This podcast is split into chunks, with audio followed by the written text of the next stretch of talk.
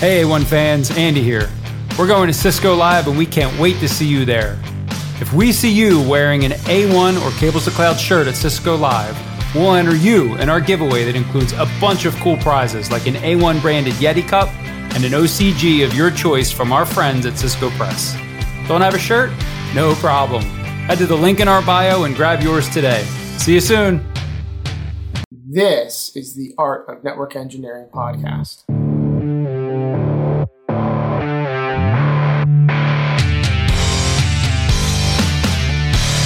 Podcast, we'll explore tools, technologies, and talented people. We aim to bring you information that will expand your skill sets and toolbox and share the stories of fellow network engineers.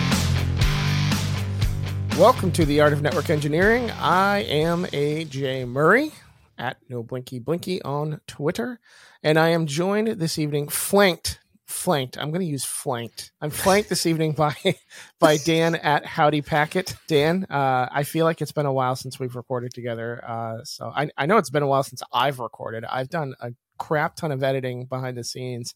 Uh, so I'm excited to be back uh, behind the mic. Dan, it's good to see you. How you doing? It's good to see you too, AJ. Back when I was a teenager, I started getting into uh, PC gaming, right? Back in probably like my 13, somewhere around there.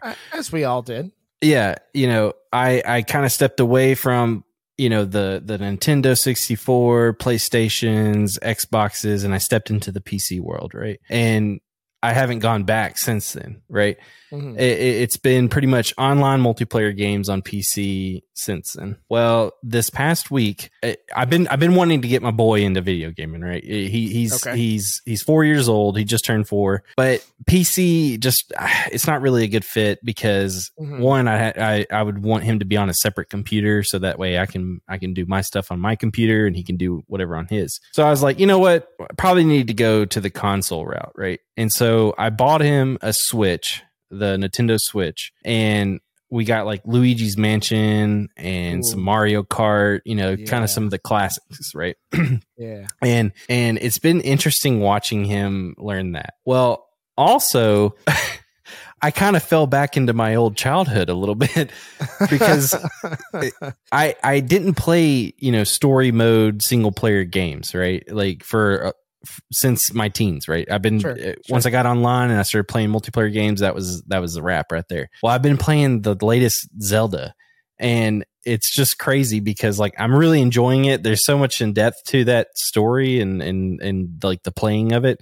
Oh man, it, it's just been a weird a weird. uh I don't know vibe that I've been having yeah. here lately. I've been actually yeah. wanting to play single player story mode type game, and uh, I don't know. That's that's been that was a very long intro of how I'm doing. Wait, hang on. But, so, so, but that's you, where you I'm wanted, at right now. You wanted to get your your son into playing games with you, and then you started getting single player games and tell him to piss off. yeah, no, no, no, no, no. After he goes to bed, I, oh, then, okay. then I've been playing a couple of those. Gotcha.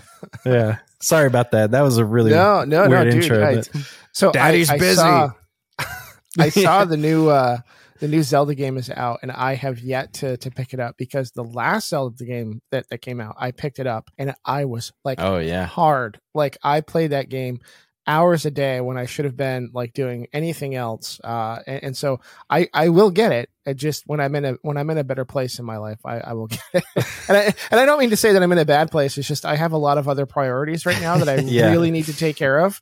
Uh, so I feel like if I pick up that game, like all that that shit's just gonna go like out the window. Yeah, it's it's wild. I I was actually surprised because like the last Zelda game that I played was uh, Majora's Mask. Right, okay, I don't know yep, if you remember yep. that one. That that was oh, on yeah. the N64. You know, I can't remember what year that was, like '98 probably or something like yeah. that, maybe earlier. But uh, and, and, I, dude, I played hours on that game, and yeah. it had nowhere near like in depth what you can do in the game oh, as the tears uh, Tears of the Kingdom, I think is what it's yeah. called, the new one. Um, and it's just, I'm just blown away. I've been having a blast with it. but anyways, anyway, I he he digresses. I was going to say I digress. I didn't digress. Yeah, I, am the one who digressed. Tim Bertino at Tim Bertino on Twitter. How are you doing, Tim? It's the time of the year where we got to mow the grass Oh, and it yeah. sucks. But you know, I, I feel bad for you. I, I have a teenager. I haven't Mhm. mowed the lawn You in, sure in do. like three or four years. Nice. But I'll but uh, my teenager's uh, turning, or he is 18, and he may fly the coop later this year, so I might have to go back to. I was gonna say I wasn't gonna bring it up. I was like, isn't he gonna be about out of there? yeah. you about to I'll, be uh, mowing again?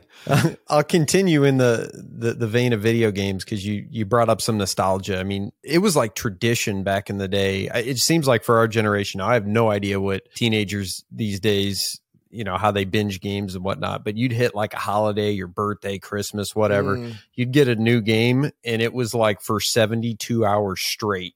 Oh yeah. Mm-hmm. You'd get through it, and then it'd be on to the next one, or you'd, then you'd maybe go back outside, maybe Yeah. um, and and do something else. But yeah, that was I was big. Dan, you brought up the N64. I was big on that, and GoldenEye, um, yeah, yeah. Rogue Squadron of Star Wars was mhm. probably one of my favorites. Ah. flying around, and that was Star That was Fox cool. 64. Oh, Oh, man. Star Fox. Yeah. And so you can actually get the online um what's it's like Nintendo online account, blah Yeah. blah blah, something Yeah. other multiplayer. I don't know, yo, yada yada yada. But you can Yeah. play Star Fox 64. You can download some old N64 games Download like the like emulators, GoldenEye. right? Yeah. Yeah, and and uh you can actually play it on the on the Switch. So that I actually did that. I started playing Majora's Mask again because I was like, that's my childhood. Uh but yeah, to your point, Tim, I uh it was Christmas of 96. I was 6 years old. I got the Nintendo 64 and Mario 64 and Star Fox 64. Those were the two games that I got with it. I or that morning, I mean, and I went straight to my room and I played I played Mario the entire Yep. night. yep. I didn't come out. And it was Christmas. Like I'll see you all next year. yeah. What's going on with you, AJ? Oh man, uh, a lot. You're right. It, it, it is spring. Uh, spring has finally sprung here uh, up in Vermont, uh, and we have a ton of projects going on outside. So at the end of, of last summer, early fall, we got a driveway put in. I've, I've had a stone driveway for the longest time since we moved in, and uh, every time I would snow blow, it would chuck stones all over my front lawn. Hmm. And then after the snow melted, I'd have to like rake the lawn to get all the stones back out, put them back in my driveway. We don't have So that you- problem anymore. You've mentioned that before. So were were your snowblower blades just all like freaking mangled, or did they No, hold up no, pretty I- well? It it's got like feet on it, and so I would like jack up the feet so it would like Oh, just okay, barely like you know tickle the stones. Uh, so anyway, we we got the driveway put in, but the driveway added some height to uh you know the asphalt added some height to our driveway, so we had to get a bunch of dirt to like fill in around it. So Mm, I've been trying to uh cultivate that and grow some grass. okay. so that's been my project What- What do y'all grow up in Vermont? Uh, is it because like here we do mostly like fescue and, and that kind of stuff? Uh, I couldn't tell you the variety of grass, Dan. It's just some grass seed that I threw down and. AJ, this is like put this hay is on- like I put hay hold on on, top hold of it. on. Wow, that reaction from Dan was like those. Them's is some fighting words you don't know Yeah. the name of your grass. look, look, okay. There's different types of dads, right? There, there's you got some that are the barbecue dads, which you know that's Andy. But you got Yeah. some yard Yeah. dads, you got beer I'm dads. Not, I'm not. I, I prefer to think of myself as like a little bit of everything, right? Okay, I, I'm the you're- jack of all trades, master of nothing. I I don't delve that deep into anything. I, I Same. don't. I don't think. Are so Dan? Are you out there in the in the white Skechers and the jean shorts Oh, it, not yet. I'm I'm getting to that phase. in the though. like like it- the the high ankle high socks? Oh yeah, it's it's gonna happen, right? Okay. Like I there's there's gonna be a moment, and it's gonna be like, it's just it's just gonna happen overnight. and I I'm gonna cut the jeans right to where they're gonna be jorts. That's what we call Yes. them down here. Jorts. Yep. Yep. And uh and yeah, I definitely want to get the uh, white Skechers or New Balance. And, New uh, Balance. Jeez, I even screwed it up. New Balance. Yeah. See, you already got it figured out, dude. I, I I'm planning. I'm planning. Wait, you said it was going to happen overnight. Did this happen last night? yeah.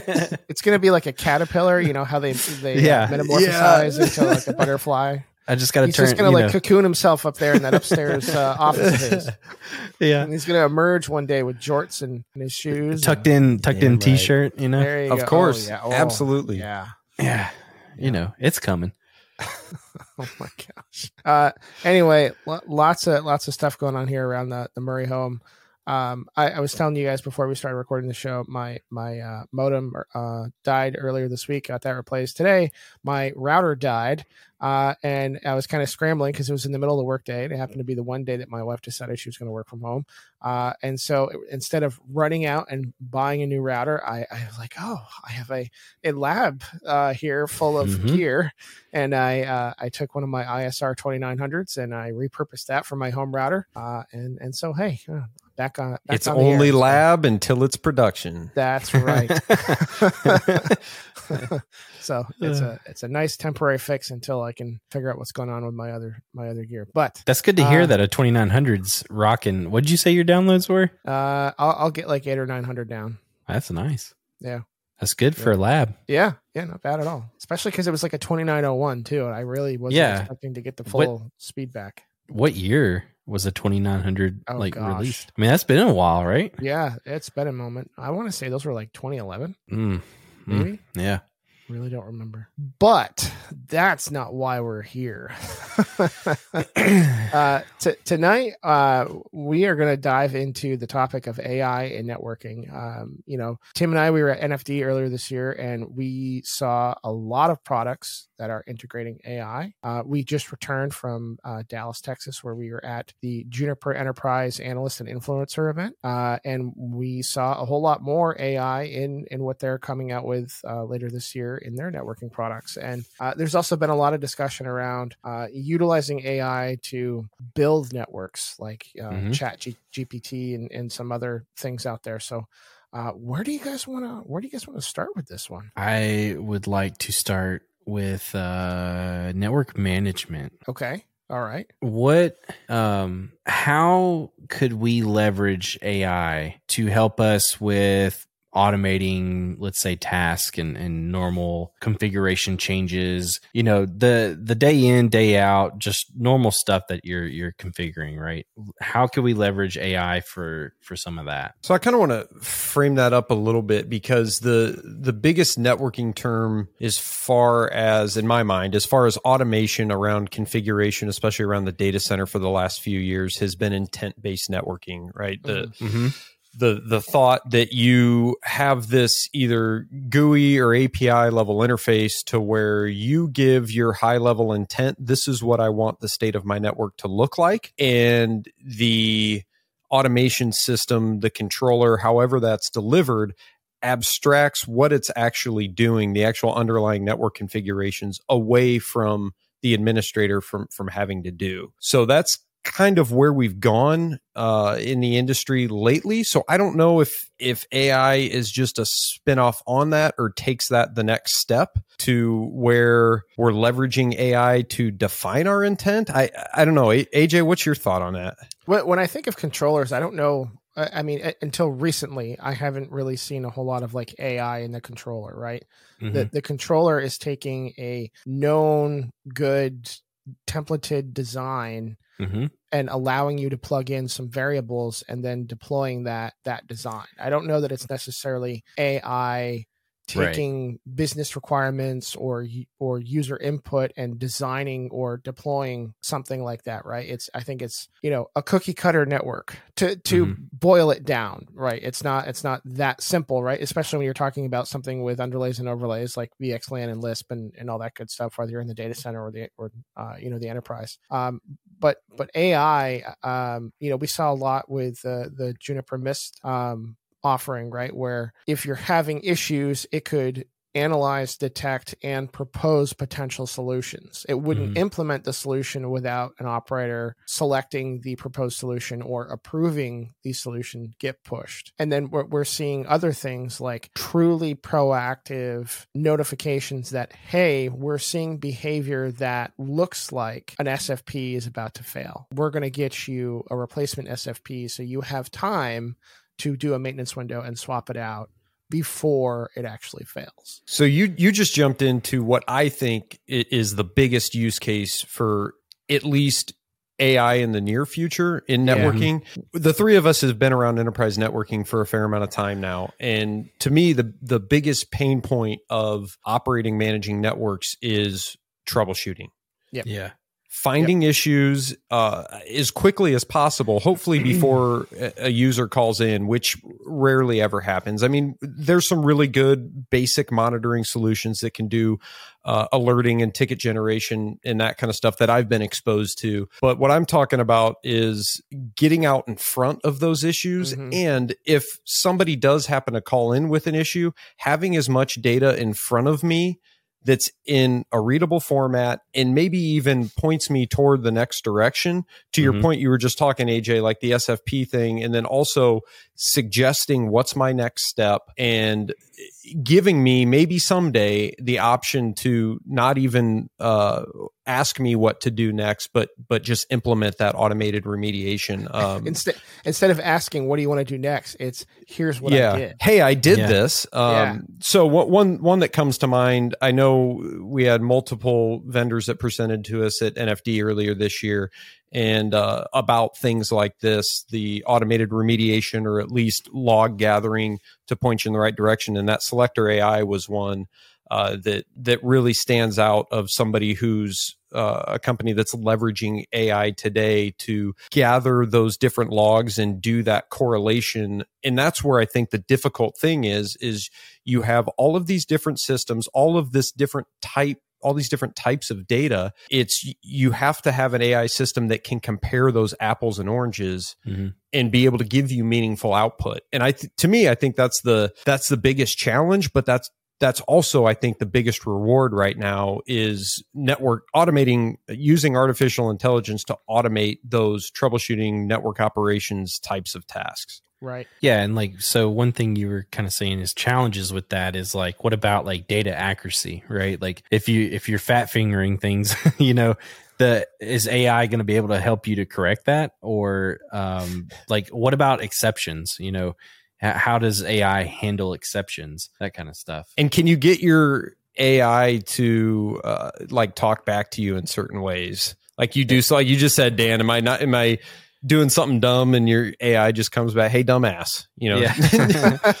have that. Cause that's the thing too, right? That conversational AI, that's something Yeah. with leveraging like chatbots to actually Mhm. um, communicate. Uh, AJ was mentioning Juniper and, and Marvis and being able to start having that um, conversational based network. John Capobianco has been talking about that too Oh, lately yeah. of, of using automation and AI to, to have conversations with your network. It's it's far out to me, man, but it, it's coming. yeah, a- and oh yeah, go ahead, AJ. The the conversational thing is interesting to me because Mhm. even today, if you have like a, a home assistant and you ask a question, but then you want to ask a follow up question, it it doesn't carry that context over, right? Mhm. So so using something like Chat GPT, where within a within a conversation, like it remembers stuff that you asked about or information that you provided early on earlier on in the conversation to to keep that context you know consistent or alive uh, rather than having to you know continually restate things over and over again which i find Right. very interesting and so in in the network troubleshooting context i think that's really important because if we're talking about a single incident to to be able to maintain you know what the problem state is and then try all these different troubleshooting avenues and still remember what what's the original goal here what's the, the broken thing we're trying to fix like that's that's going to be huge and and making that like a really viable reality Yeah. But also one thing to add to that too is like uh you know cuz I I want to have this conversation where we talk about what are some challenges too. I'm not going to be like one of those they took our jobs kind of people and like you know AI is going to replace me and and cuz I mean it, may, it it it it might do that, right? But I I don't have any control over that. So I'm going to use that as a tool uh you know in my favor um until that time comes if it does. But there's I, I feel like there's going to be some challenges with it because uh like where do you draw the line between something that AI needs to do versus a human me- needs to make the decision for it? right Yeah, that that's hundred percent correct, and that's where I go back to. To me, the the the biggest place that that makes sense is in troubleshooting and operations. I'm still not quite there now. Granted, I'm not a I'm not a heavy cloud person, um, and I'm sure it's it's probably much more prevalent in that. So I'm I'm thinking enterprise networks, enterprise data centers. I totally see the use case for AI in in troubleshooting and day to day operations like that. Where I where I struggle with it is uh, in in actual building out of networks. Like I'm Yeah. finally coming around to the whole what we were just talking about a little bit ago, the network state, the intent based networking, setting intent uh, in a GUI or in an API, and really it abstracting all the underlying configuration away from you, so you don't necessarily have to know what all of that is. You're not configuring the the underlays or the overlays. You're you're setting your intent and essentially walking away and hoping it works. Yeah. I I just I don't see the yet the actual AI in in building networks. Now, Dan, you you just did the you took our jabs. Um, yeah. So I th- told you I want to call out, and you didn't disappoint. Yeah. I, I do want to call out uh, a recent episode. It was episode forty-two of the the Heavy Strategy podcast of Packet Pushers, and it was actually called "Is Chat GPT coming for your job?" And in Yeah, the description, it, it was great. In the description, it's short answer is yes, long answer is long. Chat GPT is useful for demonstrating potential and getting more funding for AI and then it, it posed a question of how can it partner with humans to increase productivity and improve technology experiences? And that's exactly the question you were posing dan. Well, and and one thing I I want to kind of go back on that you were just talking about is how how do we leverage AI in intent based networking? Because eh, because I'm I'm right there with you. I'm I'm struggling to understand if if we have a template that to build out you know a data center. I get the Mhm. automation side of it, right? Like, but like- that's not ai right right, right. that's, not where AI. i'm at with it yeah It- it's it, I'm giving it a template and then it's going in configuring that template to, you know to, to make the network configured as intended right uh uh but how does we leverage ai and here's where i i think we might uh where we might be able to leverage that is we it, you know in our in our recent uh, juniper um discussion that we had i i brought up the question of okay the fabric's going to see the traffic right? I I mean it has to uh so if it knows that you know application a is trying to talk to application b what if there was a way for ai to be like hey we noticed that this this application is trying to talk to this application. Do you want to allow that that policy. Mm. and then either you say yes or you say no it, like we want to go and That- look into that further.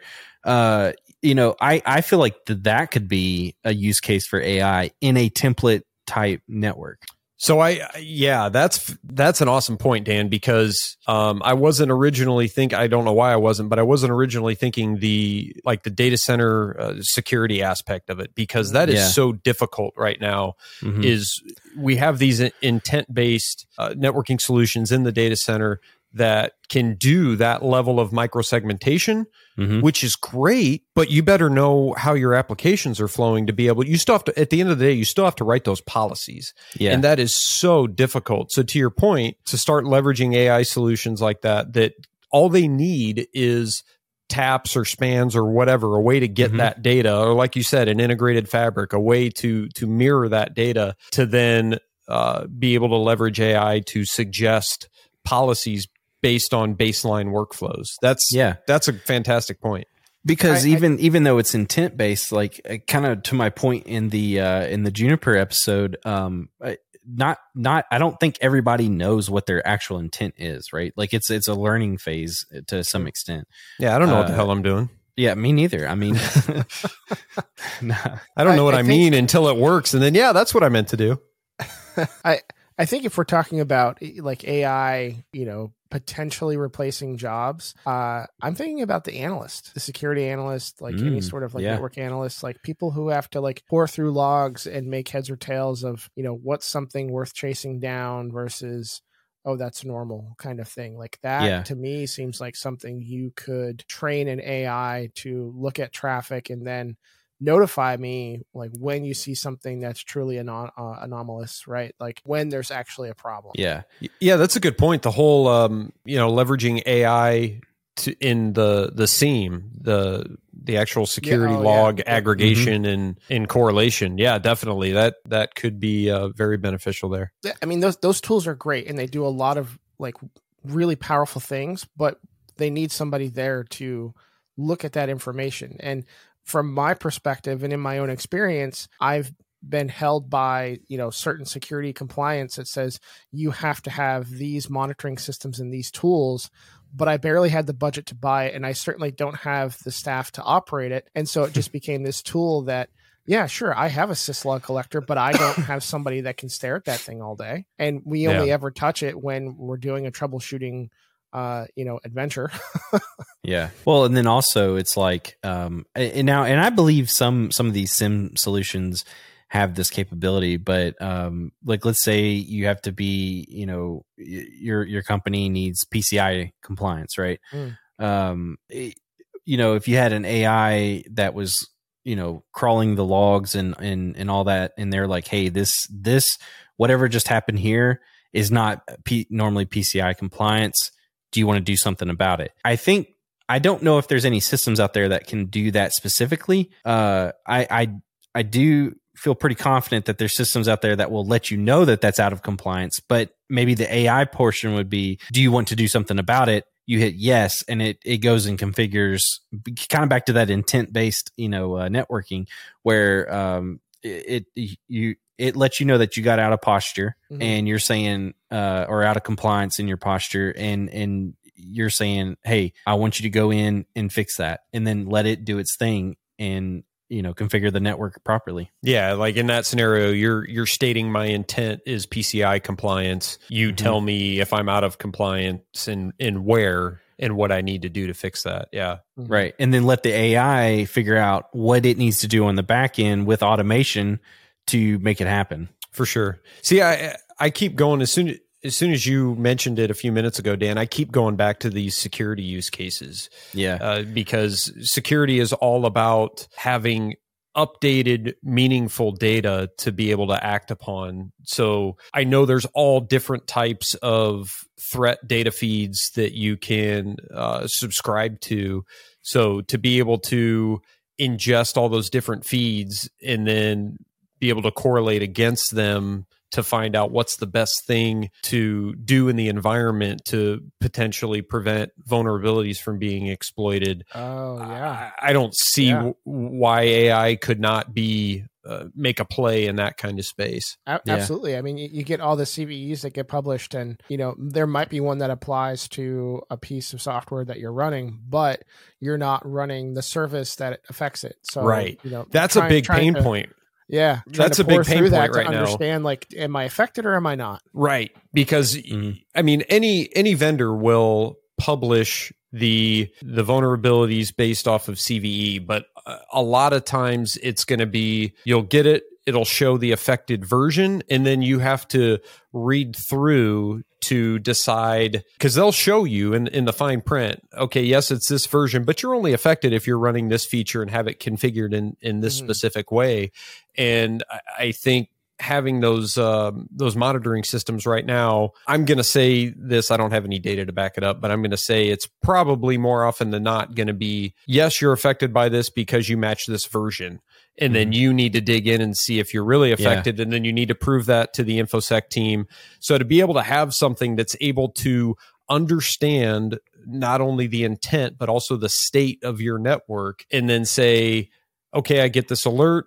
Uh, okay yes it matches this version. However this uh, this function of this feature is not enabled so this is a non-event. Yeah. and not only be able to have that visi- visibility but to be able to report on that and show that nope we're not affected and this is why without having to spend an hour trying to figure it out yourself And now a word from our sponsors.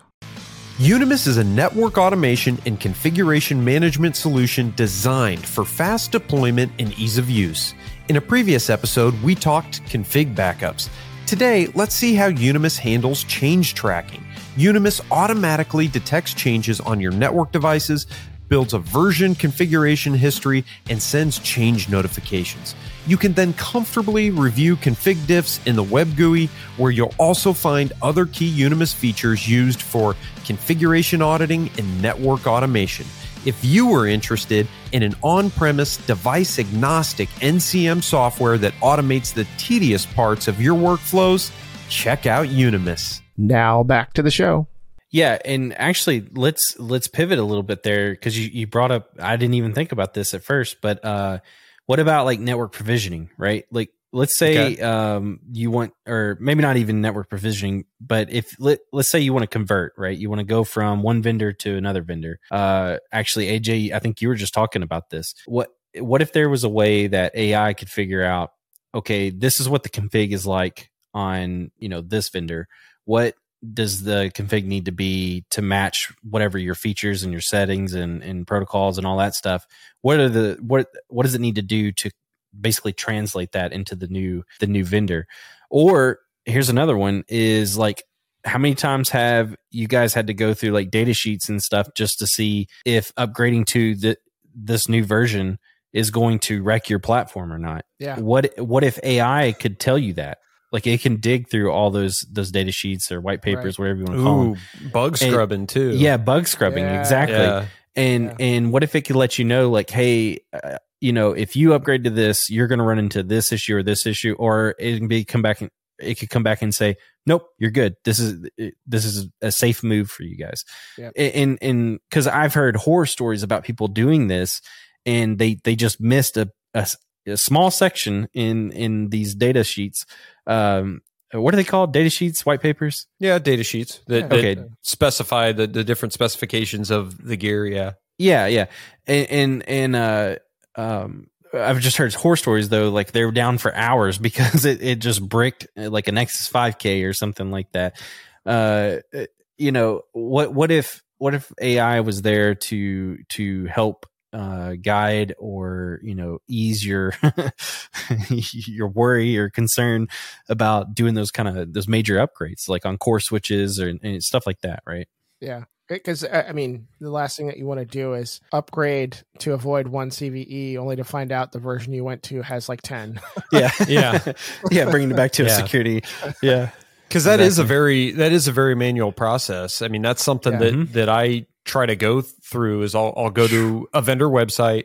I'll try to find the you know the starred release in the in the maintenance version. I'm not Mhm. wanting bleeding edge. I just want the long lived maintenance release for the most part to get the bug fixes. Figure that out. Go through like Dan. Uh, you both just said you want to make sure you're patching a uh, a security vulnerability or a potential security vulnerability but you want to make sure that that patched version doesn't contain its own so Mhm. you're you're often you you might be looking at the security vulnerabilities of that vendor in those versions and then you may pivot to the operational bugs uh, list if that's on you know a different platform or a different list so it, it would be cool to to be able to set that intent that we're talking about as far as software and say basically just set the intent of I want the most stable uh, long lived maintenance release. And the AI system already has all that data from your network. It knows how all of your devices are configured, what features you're using, and you can tell it I want the most stable version without you know the least amount of operational and security vulnerability bugs. And it's able to figure it out and and spit out okay we believe you should go to this version and by the way we've just pushed it and staged it on all your devices It Yeah, sounds like a dream. yeah It it, does It's, it's like a utopia. It's like an IT administrator utopia. the the only concern I have with uh, AI in that regard is like, what about false positives? Like, how trusting can we be with this? Uh, like, how do we? AI, like any other computer, is just zeros and ones, right? Like it's, it, it either matches a condition or it doesn't, right? Right. And, And- so and so w- when it thinks it matches, it doesn't know like, well, that's a false positive kind of thing, right? Like it's a yes, Yeah. but it's a no. Like and and like one thing I've seen is like using AI in camera systems, right? They they will kind of they'll put a percentage on how sure they think they are on something. I wonder if there's a way that uh, they could integrate that into like decision making and stuff like that. Like if your AI comes back and it says, "Hey, I feel eighty nine percent sure that you upgrading to this new code is not going to break anything." Right? It- Mhm. Is that enough for the business side or the engineering side to be like, all right, we'll send it on that, you know? I was gonna say, Dan, I need to know what percentage is your send it factor. yeah, yeah. and see, I would, I would want to train my AI to be like, look, do, uh, like Dan, do you want me to full send Yeah. or do you mean just kind of send it? you know? Condescend, yeah. Yeah. 45% certainty, close enough. Yeah. Full send. No. I, I think that would require additional data though, uh, like Yeah. to train the AI, right? Like it would need to know, like, okay, based on your hardware platform, based on the software version you're coming from and the software version you're going to, eighty nine percent of the time, the it works every not- time. Yeah, exactly. So that's where I wonder if, and I think this is what's interesting with trying to leverage uh, like cloud data lakes and Mhm. anonymized information potentially Yep. with other customers of the same vendor, because I think that's where you could leverage uh, that that type of information to say, okay, other customers are doing this. This is the success level they have, and that's where I Yep. think AI could be huge with uh, technical assistance center TAC teams Yeah. of Yeah. vendor support is that they already have this data Oh yeah. and they're already able to parse it and go through it and try to find uh, you know how how many times has this happened to other customers and how did we fix it so Yeah. i would think that that ai has a big use case for for that as well Uh, do, Tim, I was about to say the exact same thing. Uh, are we going to get to an air or a, a, a point in time where when we set up, uh, you know, network devices, is there going to be an option just like on like when you set up your Windows machine? Hey, can we send data back to Microsoft? Hmm, Uh, yep. You know, is there going to be a time where we're going to basically be selecting a checkbox that says yes, use my data? Uh, and and is that dangerous? You know, like I could definitely see government not wanting to do that, and I would think some larger customers probably wouldn't want to do that either. But if it's all for to help AI learn what's best, what's not best, and make good decisions to better everyone's networks, you know, I don't know. Maybe maybe you should we should be sending that data. So so when when I look at some of this AI stuff, I, I see it as like a wizard, right? Like you in, you're installing a piece of software. You're a wizard, Harry. nice, nice. But but right, like, but I I'm a VMware and a Windows guy for a long time. I and a long time ago, when you wanted to stand up something, you had to like install Windows first, patch Windows, put on you know your AV and and all that good stuff, and then you got to the application and you put in the application and you configure the application and you configure the you know Windows firewall or third party AV software slash firewall that you're putting on there to allow that communication to happen. And then Mhm. you fast forward a few years and you know VMware gives you uh, vCenter VM that you can just deploy. It'll ask you like six questions and it takes care of everything for you. Like that's that's taking what used to take hours upon hours worth of work and and then compacting it down to like you know 10 or 15 minutes right? Like while you're waiting for that stuff to deploy. And so all of this network automation is doing the same thing for network engineers right? Like if i have to stand up a network from scratch because it's greenfield or if we're doing like an upgrade or something like that why not have a wizard right? Like Mhm. get, give it some input, give it some variables, and let it go, and let and and let me focus on tasks that need me to focus on them, rather than doing some of this like mundane, common task stuff. Well, and to that point, a little bit of the the deployment side of it, we haven't really talked too much about, I guess that. But like, what if we're doing like brownfield deployments? Mhm. Is introducing something a change or you know new hardware? It, can AI crawl it and figure out, hey, no, this is going to cause an outage because of this right here, right? Oh yeah, Yeah. you know what if it could give you hey this is low risk we don't see any issues you know that kind of thing uh i you know especially with your role aj i think that would be quite amazing i mean Well, you, you talked about going from one vendor to another. That is something that we constantly face. Like I see Mm-hmm. it in work chats all the time. Like, hey, um, is there a tool to go from firewall vendor A to firewall vendor B? Because there's like a thousand NAT rules in here, and I don't want to hand jam that. yeah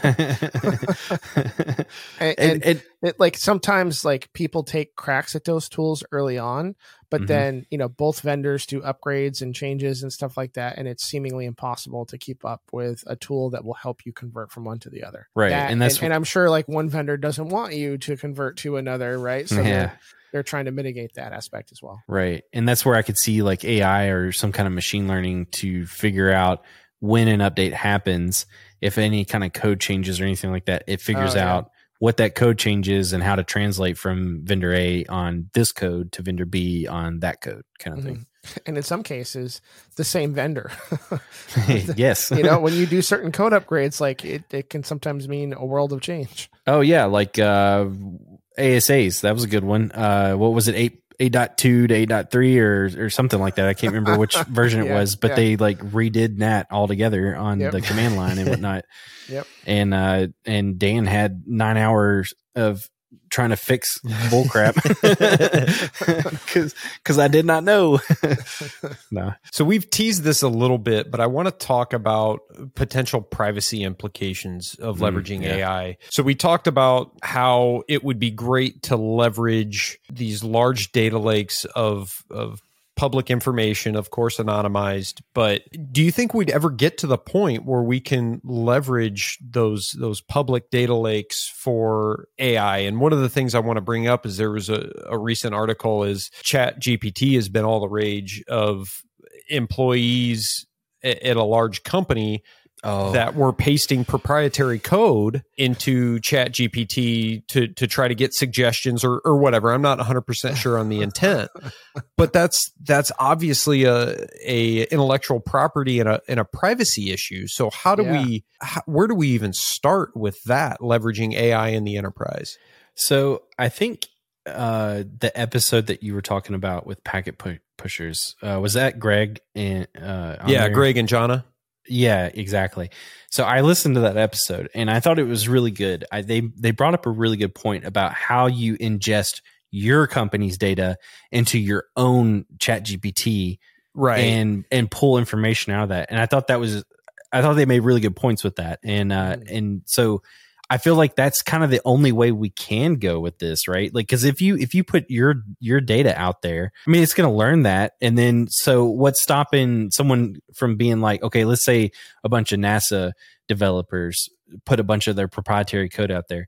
Well, what's stopping me from saying what is NASA doing? You know, and then it telling me that. No, exactly. Yeah, that's a, that's a huge privacy issue, and the, I do think that having some sort of private type uh, AI solutions is is going to have to be the future.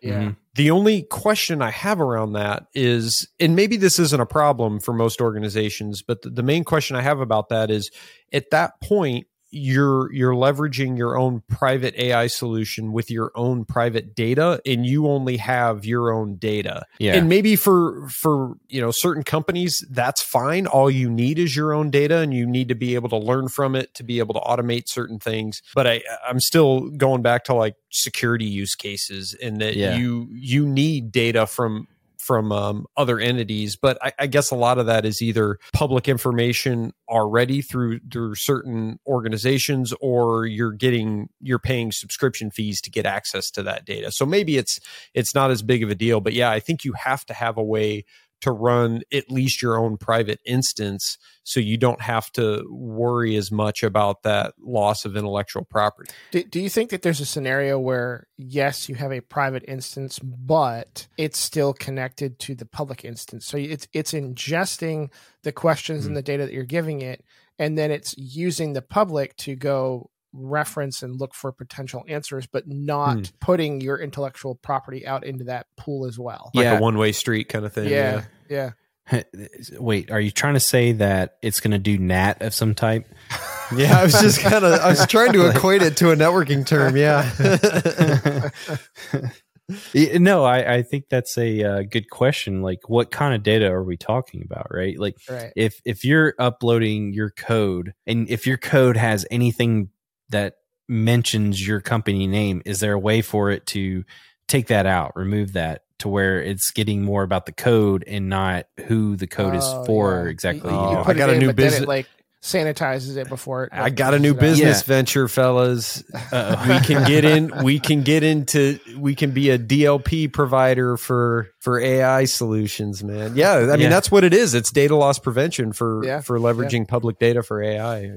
Wow. Yeah, it, the sky's the limit. Really, I mean, I I don't know. It, that that's why I'm kind of torn on this topic specifically, because a part of me is like I want to send certain type of data, uh, but obviously you don't want to send out your company's like bread and butter data, right? like, I I don't know. It's it's a it's a difficult subject in a sense. Now, now when I signed up for for Chat GPT, and and mind you, like I I only did it just today, right? Because I know myself, and I was worried about like what's going to happen if I start using this thing, right? Like, am I going to Mhm. get just like too hooked? Uh, and it's not that like I'm not looking for ways to cut corners. It's just like it's it's very interesting technology, right? And it, it's like the gaming that we talked about at the beginning of the episode, right? I could totally see myself just getting kind of hooked on on you know just playing with this thing and seeing how it works. Um, but what I saw when I signed up for it was like, you know, our analysts will sometimes look at this stuff to help train the AI. So don't put anything personal in there. So it wasn't necessarily from a standpoint of don't put personal information here because it's going to be added to the pool of knowledge that the AI reaches into. It's just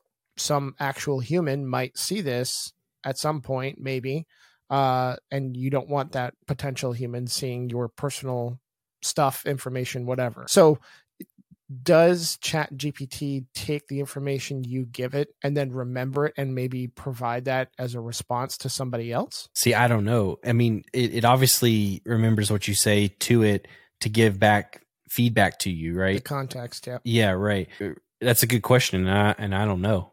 I, I like, can I ask it something that maybe you might have injected data into it and get it in a return on mine? You, you know what I'm saying? Mm, yeah right like if you tell it something personal can i go to chat gpt and say hey tell me that super personal thing about dan richards Yeah, exactly. like this just took stalking to another level. huh? Yeah. Ooh. It's going to tell you something about a toll booth. I'll tell you that right now. Oh my god. Dan don't know how to drive. no. So I All right. I see two just to kind of as as we're recapping what we're talking about. I'm seeing two really big challenges, and it's it's the uh, the privacy potential privacy implications that we've talked about, and really trust in data. Because to me, an AI solution is only as good as the data it has to Mm. analyze and make Mhm. decisions. So you, to me, you really have to trust what data inputs that that AI system's getting and and I don't have any answers around that on on how you do that, how you sanitize data, how you make sure that uh, you're ingesting what you you need to, and and I don't even want to get into the the next frontier of of you know potential malicious code and and Mhm. input validation on AI systems, and uh, that's a whole nother can of worms that is just crazy. But those, I mean, to me, those are the two big challenges with leveraging AI solutions in in networking and in just business in general. What do you, what do you guys think? Yeah, I, I, I agree. I, I mean, w- when I think about AI and the uses that I've seen, like using it as as data lakes to help you troubleshoot something, I think is the the most prevalent use case, and, and uh, maybe even for the foreseeable future, right? Like the the short term, because when I was playing around with it earlier, I was just asking it to build some simple configs using like security best practices, and was it right? Yeah, yeah, but it was missing some really key information, and and it took the parameters that I gave it, and like like for example, like I, I said, build me a switch configuration, and on the trunk ports, use native VLAN, you know, whatever, Mhm. and you know, security best practices and all that, and and it split the switch in half. Now, first of all, I didn't say it was a 48 port switch, but ports like 25 through 48 were all trunk ports. It's like, well, all right, yeah, Yeah. I don't But that- know. But that's where it's nice that you can go back and you you can correct that, right? Like sure, sure. like you could say, "Hey, by the way, 25 to 48 or whatever you said, uh I don't want those trunked." And it, Right. and it'll be like, "Okay, give me a minute." And then it it spits it back out to Okay, yeah. the way- I mean, the- it, now, like like I said, I just signed up today, and, and Yeah. you know, this was the extent of playing with it. Now, I did do some things like you know, give me some prompts for writing blog articles, a- and uh, uh, there's some great stuff. You might see some new Mhm. content coming from my my blog at some point here. but but I, I just I don't know if if Chat GPT is the tool that's going to help me write configs right when as I go to to do deployments. But I- Yeah. I, I only just started playing with it, and I and I don't know if I want to to do that right. Like I've seen some mistakes in in trying to go through and decode and tune and engineer my inputs to always give back the right inputs that I think it's just going to take too long to, to fine tune. I, I don't know And if that- if that use case is the best use case for something like ChatGPT. I think it's a great tool. that was another big point in this uh, heavy strategy podcast episode about is Chat GPT coming for your job is that it really seems like Chat GPT is the reason they're making a big push for this is to show people the power behind these types of technologies. Not mm. necessarily that Chat GPT is going to be the end all be all. It's really just the tip of the iceberg in in what is available and out there and and what we'll be able to see potentially in the future. Yeah, it it's exciting and a little bit scary. Oh, I think it's more than a little bit scary. because what, what I forget, there was like some company that was saying they were seeing the AI do stuff that no nobody told it to do. Yeah. I think they made a movie about that. so I want to pivot a little bit. Um, what what about like network op- optimization? What are what are some ways we think AI could help with that? Uh, one thing Well, we, I mean, haven't we seen that with Juniper and Mist, right? Like, hey, you know, look at my network and and see the types of problems I'm having, uh, and and make some recommendations on how I can fine tune or make things better. I mean, I think that you see a lot of that with like wireless and, and DNA Center, um, and I, I think we saw some good use cases for that with with the Juniper Mist uh, product. gotcha. Yeah, And, I, I think one like, thing that bottlenecks and whatnot. That, that's just Yeah. what I was going to say, Dan. I think one thing that uh, there could be a major use case for for AI, and I know there's solutions that are out there that are doing similar things already, is uh, l- potentially leveraging AI as a capacity planning tool Mhm. to be able to help tell me, hey, similar to the the SFP use case that we brought up earlier, based on the data that we're seeing from this SFP off of this port and this switch, we think it's due for failure in X amount of time. Yeah. Similar like to a- that. Yeah, to, to be able to capacity plan. Hey, Yeah. we're seeing it's getting ingesting all this data. We we're seeing your network grow in these parts of the network. We think you'll be at 95% utilization of this link in X amount of months. You may want to Yeah. do something about it. like, hey, you need to start a project of figuring out how to fix this Exactly. And- yeah. in exactly three months. You Yeah. know, like- uh, Oh, yeah, and by the it- way, uh, here's some here's some switches you may want to buy. right no and and like do you know my favorite thing is is when something does break uh you know our management wants us to do a kind of like a root cause analysis right and i absolutely love those you know the, it's just the the joy of my working career is doing a root cause analysis on why something messed up i could see where ai could help help in Yeah. that right Yeah, for kind of sure. like to your point of you know if that sfp failed it could it could say look this is why it failed you know the, the thing is 12 years old move on guys yeah, yeah, you move on. you need to just it, it's a $200 you know piece of gear get a new one And I think it all goes back to, and I harp on this all the time that IT departments are are seen often as cost centers, and that Yeah. That mm-hmm. they're really just there keeping the lights on. And I think AI technologies can help be that differentiator to be able to show that you can provide value because you're not just operating the network. You're you're not just letting it run. You're letting it provide suggestions. You're letting it try to make things better on its own and suggest how you as an engineer can get involved to make things better in the long run and enhance the network over time that's where I, I see AI as far as uh, building networks and not just the the operational. Hey, you may have problems here and there, but actually building and enhancing. That's where I could see AI being helpful uh, in the future. Is doing that capacity planning and saying, you know, hey, giving ideas for optimization and where you can enhance the network. yeah and then uh, you know we talked about this at the juniper thing but like what about self-healing right Yeah, being able to make automated changes. And that, that's back to that trust, right? You got to make sure that you trust your AI system to accurately define something as a problem, one, and then accurately implement the solution without a human being consulted. Now, personally, I, I think.